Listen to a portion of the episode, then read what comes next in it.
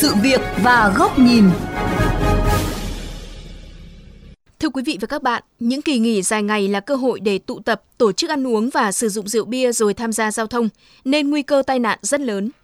Đứng trước hiểm họa này, cần các giải pháp ra sao để ngăn chặn hành vi uống bia rượu rồi lái xe. Đặc biệt cần chú trọng phòng ngừa sớm từ mỗi gia đình ra sao để góp phần thay đổi nhận thức và hành vi của người tham gia giao thông về việc sử dụng bia rượu và nguy cơ mất an toàn giao thông. Phóng viên Nguyễn Yên đề cập nội dung này qua chuyên mục Sự việc và góc nhìn hôm nay.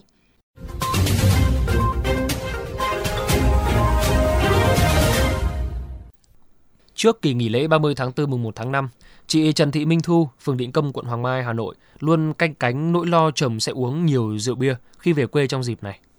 chắc là 4 ngày nghỉ thì có khi là đến 8 bữa rượu bia. Mà cái việc này để mà can ngăn nó cũng rất là khó. Mình nói chồng mình thì bạn bè không hiểu thì lại nghĩ là à ông này ông sợ vợ. Nói thì cũng không biết nói thế nào cả. Nên là đang nhìn cái lịch 4 ngày nghỉ lễ với cả các cái lịch họp lớp của ông chồng mà cũng thấy uh, hơi căng thẳng.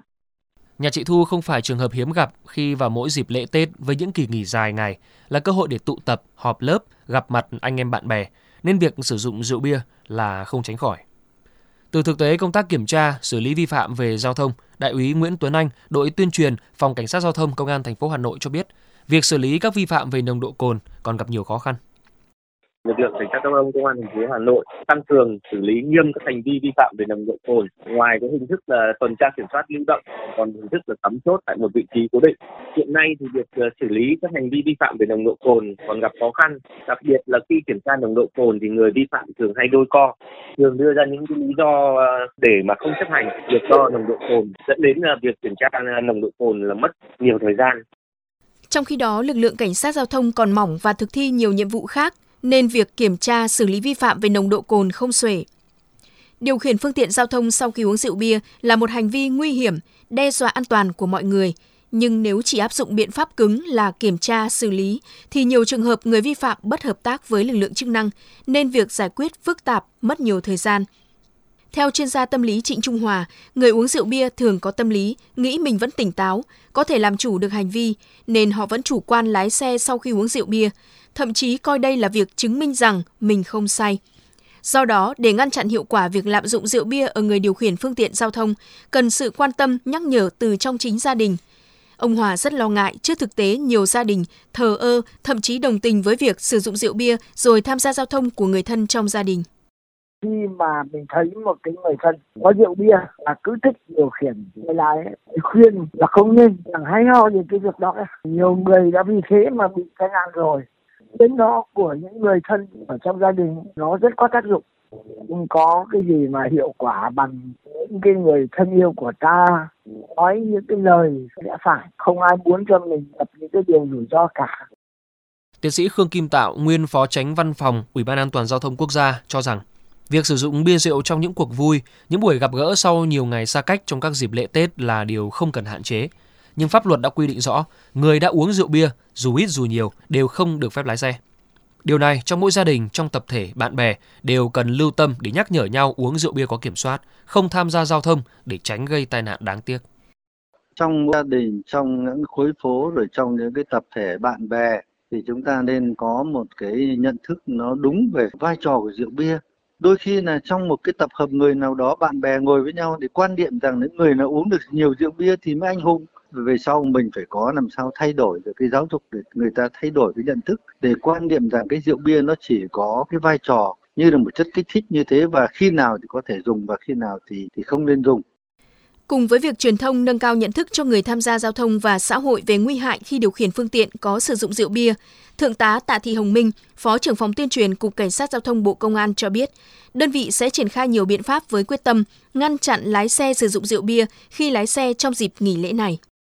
Chúng tôi sẽ tiếp tục triển khai có hiệu quả cái kế hoạch về tuần tra kiểm soát và xử lý vi phạm theo chuyên đề người điều khiển xe trên đường mà trong cơ thể có chất ma túy, vi phạm nồng độ cồn cũng như là thực hiện cái cao điểm về bảo đảm trật tự an toàn giao thông dịp 30 tháng 4 và mùng 1 tháng 5. Chúng tôi cũng sẽ chủ động phòng ngừa và phát hiện, ngăn chặn và xử lý nghiêm những cái hành vi vi phạm để đánh giá đúng cái thực trạng mà người điều khiển xe vi phạm nồng độ cồn và các chất kích thích khác nhằm đưa ra các biện pháp quản lý và góp phần kiềm chế giảm tai nạn giao thông, nhất là các vụ tai nạn có nguyên nhân trực tiếp từ vi phạm nồng độ cồn ma túy.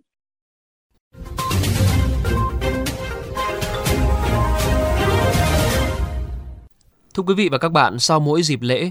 tai nạn giao thông được ghi nhận là tăng đột biến tại nhiều địa phương trong cả nước. Trong đó nhiều vụ có nguyên nhân trực tiếp từ việc sử dụng rượu bia rồi tham gia giao thông.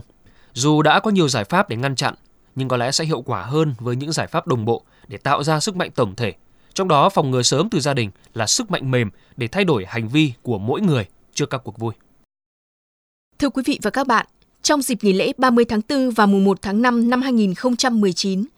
bình quân mỗi ngày có gần 20 người chết vì tai nạn giao thông. Con số đó đã để lại bao đau thương cho người thân, gia đình các nạn nhân và gây sốc cho cộng đồng.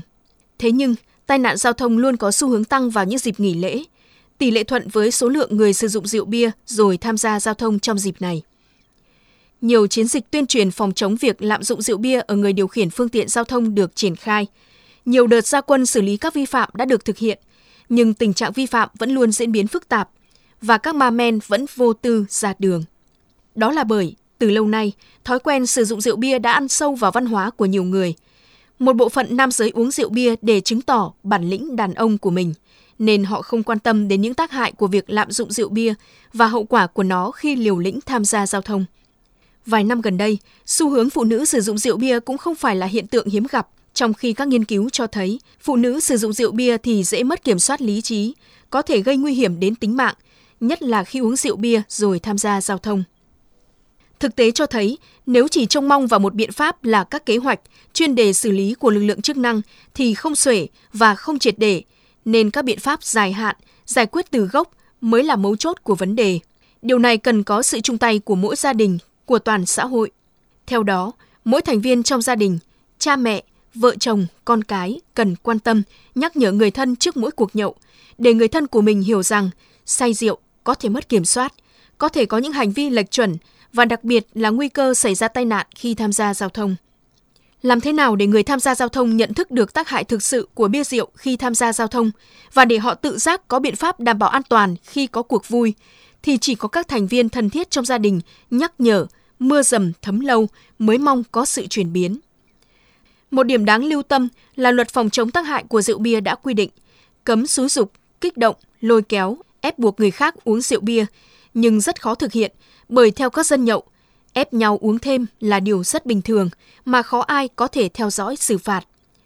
Vậy nên, rất cần có sự thay đổi nhận thức mạnh hơn từ những người sử dụng rượu bia, từ những người anh em, bạn bè, họ hàng, để mỗi cuộc vui, dù lớn hay nhỏ, thì mọi người đều có cách ứng xử và sử dụng rượu bia phù hợp. Vào mỗi dịp lễ Tết, tỷ lệ tai nạn giao thông thường tăng cao gấp đôi, gấp 3 ngày thường. Nên những lời nhắc nhở ngay từ bây giờ không còn là sớm để bảo vệ sức khỏe của người thân, để ngăn ngừa những ma men ra đường trong những ngày mà nhu cầu tham gia giao thông rất lớn.